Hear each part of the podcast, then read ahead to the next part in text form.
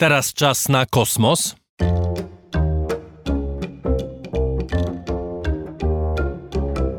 Rożek Urosiaka w raporcie. W kosmos wybieramy się drogą przez Waszyngton, gdzie jest nasz stały współpracownik dr Tomasz Rożek, gospodarz kanału Nauka to Lubię. Witam Cię Tomku.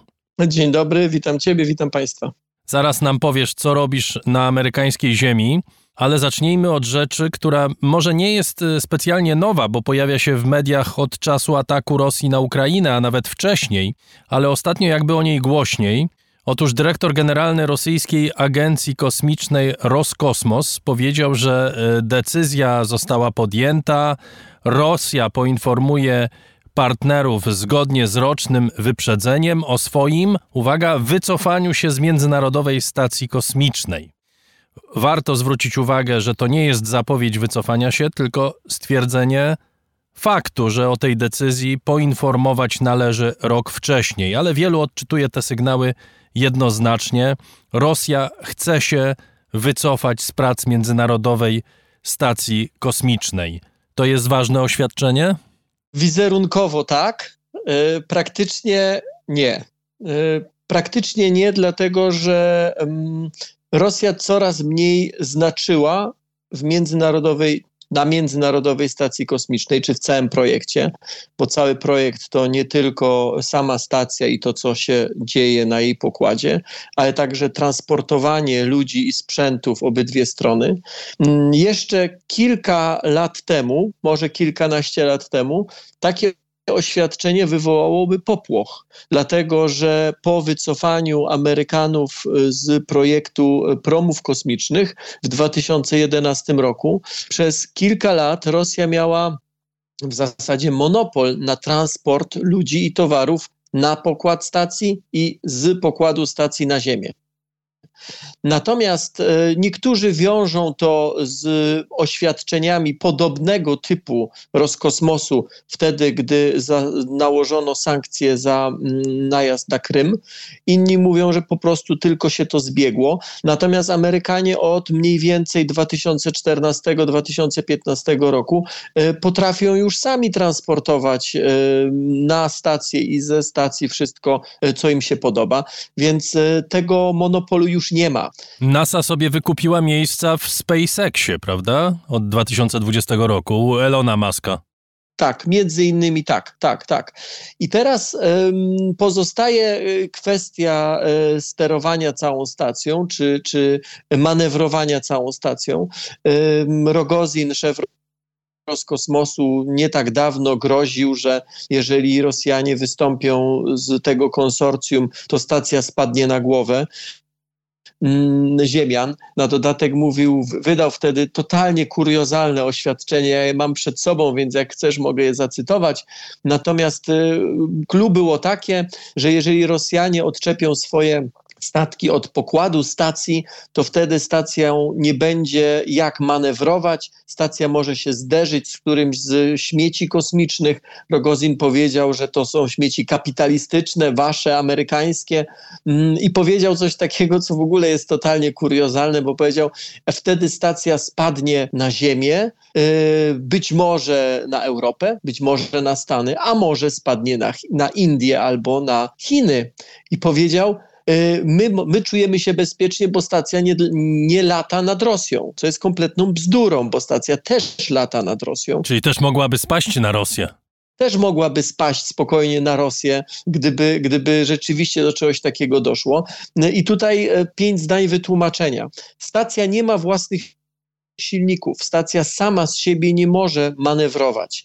Tu nie chodzi o to, żeby wykonywały jakieś dzikie slalomy. Tu chodzi o to, że czasami zdarza się tak, że mm, na tej samej orbicie, na której leci stacja, y, jest też jakaś przeszkoda, albo leci jakaś większa przeszkoda. Tych takich malutkich przeszkód, tych śmieci kosmicznych się w zasadzie nie zauważa, ale te większe mogą zrobić dużą szkodę. I wtedy trzeba lekko stację unieść albo lekko obniżyć. W gruncie rzeczy po prostu zejść z drogi. I do tego służą przyczepione do stacji e, no, statki.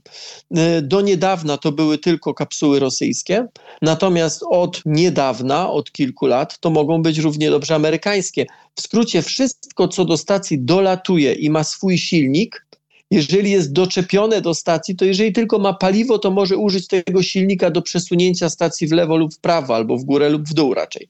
I, i jak gdyby o to w tym wszystkim chodzi. Rogozinowi no nie sądzę, żeby się pomyliło. Myślę, że to jest na potrzeby komunikacji wewnętrznej wewnątrz Rosji.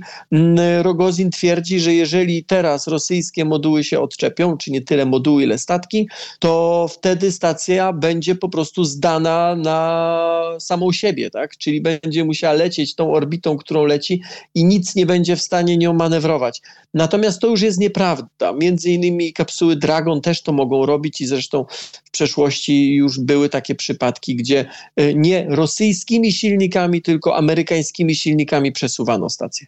Tomku, y, szerzej na to patrząc, y, jakie związki z zachodnimi agencjami kosmicznymi, czy z zachodnimi przedsięwzięciami kosmicznymi, zwłaszcza amerykańskimi, choć przecież nie tylko, również zachodnioeuropejskimi, ma w tej chwili Rosja i czy w związku z tym, co się dzieje w Ukrainie, tym przedsięwzięciom grozi jakaś e, szkoda, jeśli Rosja by się wycofała? Niektórym przedsięwzięciom grozi przesunięcie, natomiast nie powiedziałbym, że szkoda. Największe szkody będą mieli sami Rosjanie. Ja tutaj widzę głęboką analogię pomiędzy tym, co dzieje się w kosmosie, a tym, co dzieje się w energetyce. E, bardzo wiele technologii e, tak, na tak zwanym Zachodzie było mm, przesuwanych albo nie było rozwijanych dlatego że Rosja miała tańszą alternatywę, czyli bardzo dobre i sprawdzone rakiety, e, którymi wysyłała w kosmos e, nie tylko ludzi, nie tylko towary, ale też e, po prostu z tego żyła. To znaczy Roskosmos zarabiał duże pieniądze na wynoszeniu komercyjnych na przykład satelitów w kosmos. To były rakiety duże, to były rakiety sprawdzone, to były rakiety bezpieczne w momencie, gdy mamy na rynku taką ofertę, to niespecjalnie e, czujemy e, presję, żeby rozwijać własne systemy rakietowe. Nie chcę powiedzieć, że Europa Zachodnia, Europejska Agencja Kosmiczna czy NASA takich projektów nie rozwijała, ale mam wrażenie, że nie była specjalnie zmotywowana, żeby rozwijać.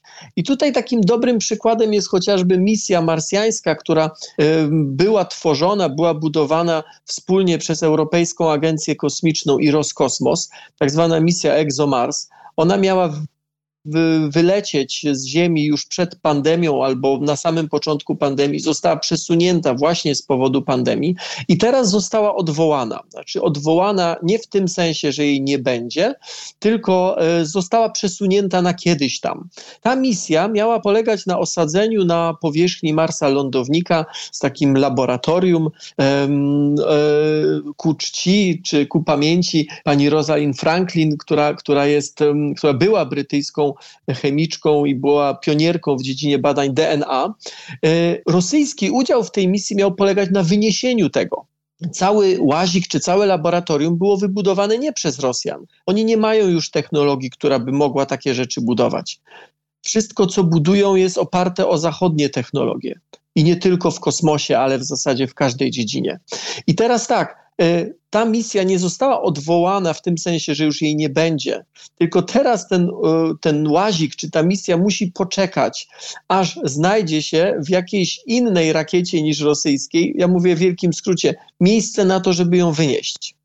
Największe szkody zrobiła sobie Rosja sama, dlatego że Europa Zachodnia, Ameryka spokojnie poradzi sobie bez rosyjskiego udziału. Rosjanie od wielu lat e, w dziedzinie badania kosmosu w zasadzie tylko odcinali kupony od tego, co obiektywnie wielkiego zrobili wiele lat temu. Dzisiaj już takich rzeczy nie robią. Dzisiaj mają sprawdzone systemy rakietowe, natomiast te systemy rakietowe ma też Zachód. Tyle tylko, że ich nie rozwijał jakoś mocno. Nie ma tych rakiet na tyle dużo, żeby nagle z dnia na dzień Europejska Agencja Kosmiczna mogła powiedzieć, no dobra, to nie wysyłamy tego łazika na Marsa rosyjską rakietą, tylko naszą. Musimy poczekać w kolejce. Więc na tym to głównie polega. W zasadzie, Tomku, odpowiedziałeś na pytanie, którego jeszcze ci nie zadałem, ale zadam dla porządku. Rosja nie jest w stanie sama prowadzić y, znaczących badań kosmosu w tej chwili. Nie, Rosja absolutnie nie jest w stanie tego robić. E, takim dobrym przykładem jest inna misja, która mm, już też była odwlekana od przynajmniej dekady. Łuna 25 to jest też misja, która miała być wspólną misją rosyjską z udziałem Agen Europejskiej Agencji Kosmicznej. I to jest misja na Księżyc. Taka bardzo, bym powiedział, prestiżowa, bo trochę historyczna. Statek Łuna 2 był pierwszym statkiem w ogóle wykonanym przez człowieka, który zetknął się z, z powierzchnią Księżyca. Nie powiem, że wylądował, bo się rozbił o nią, ale też od razu mówię, że taki był plan. To nie było tak, że przez przypadek, tak? albo że miał wylądować, a się rozbił. Nie, znaczy taki był plan, że, że miał uderzyć i to, i to była wtedy Łuna 2. Dzisiaj mówimy o Łunie 25, o statku, który miał lądować na Księżycu, e, o ile dobrze pamiętam, pod koniec tego roku. Tyle tylko, że tam z tego projektu wycofali się Europejczycy.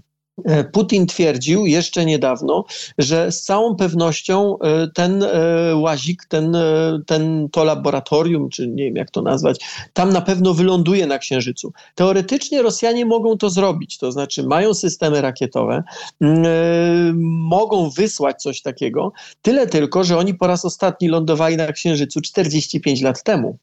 Od tamtego czasu nie robili tego. W efekcie szansa na to, że po tak długim czasie, w zasadzie po całym pokoleniu chociażby inżynierów czy badaczy, ktoś to przeprowadził sprawnie, jest ograniczona. Tym bardziej, że jednym z elementów, który zostanie czy został może nie tyle wymontowany, ile nie zostanie zamontowany w tym urządzeniu lądującym, jest e, należąca do Europejskiej Agencji Kosmicznej bardzo precyzyjna kamera, dzięki której to lądowanie miało przebiegać bezpieczniej. Więc powiem tak, teoretycznie Rosjanie mogą to zrobić. W praktyce nie robili tego od bardzo dawna. E, nie pamiętam, kiedy wykonali jakąkolwiek misję naukową, badawczą samodzielnie od wielu lat wszystkie projekty, w których Rosja uczestniczy, czy chociażby ten Luna 25, który miał być, e, tak jak mówię, chyba z dekadę temu już wystrzelony.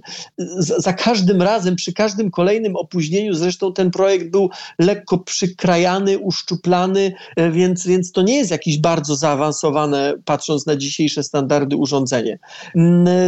Natomiast e, nawet w tym prostym urządzeniu zostaną wymontowane, czy nie zostaną do niego zamontowane komponenty zachodnie, które pozwalały na to, żeby, żeby e, no, cała misja przebiegła bezpiecznie.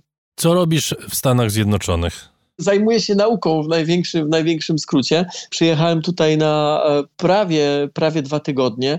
Najpierw byłem e, w Nowym Jorku, między innymi odwiedzałem polskich naukowców na Uniwersytecie Yale.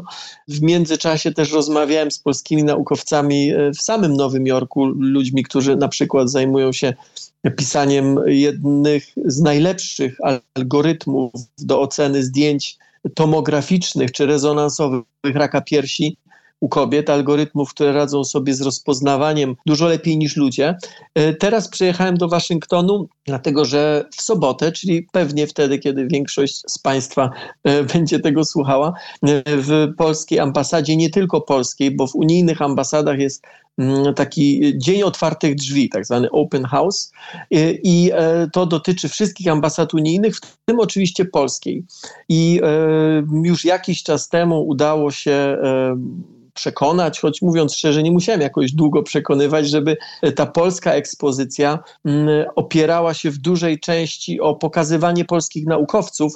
I tutaj jestem ogromnie wdzięczny i polskiej ambasadzie, panu ambasadorowi, że to pokazywanie będzie się odbywało e, takim językiem wizualnym, jak się to teraz mówi, polskich superbohaterów, czyli tego, o czym E, z czym pracuję od wielu lat, e, co pokazywałem i w książce, i w grze, czyli pokazanie polskich naukowców jako właśnie superbohaterów komiksowych, takich jak Wonder Woman, nie wiem, Spider-Man. Ale superbohaterowie, rozumiem, nie z czasów zamierzchłych, tylko superbohaterowie współcześni. Tak, tak, tak, tak. Za chwilkę dosłownie, bo u mnie jest rano, biegnę do ambasady rozstawiać jeszcze ostatnie instalacje e, i, i mam nadzieję, że e, jutro, czyli w sobotę wszystko się bardzo dobrze ułoży. W takim razie dobrej pracy rozsławiaj imię polskiej nauki, a zwłaszcza polskich naukowców, a potem nam o ich osiągnięciach opowiesz. Tak właśnie zrobię. Dziękuję bardzo za życzenia. Dziękuję. Tomasz Rożek był gościem raportu o stanie świata. Do zobaczenia i do usłyszenia. Do usłyszenia.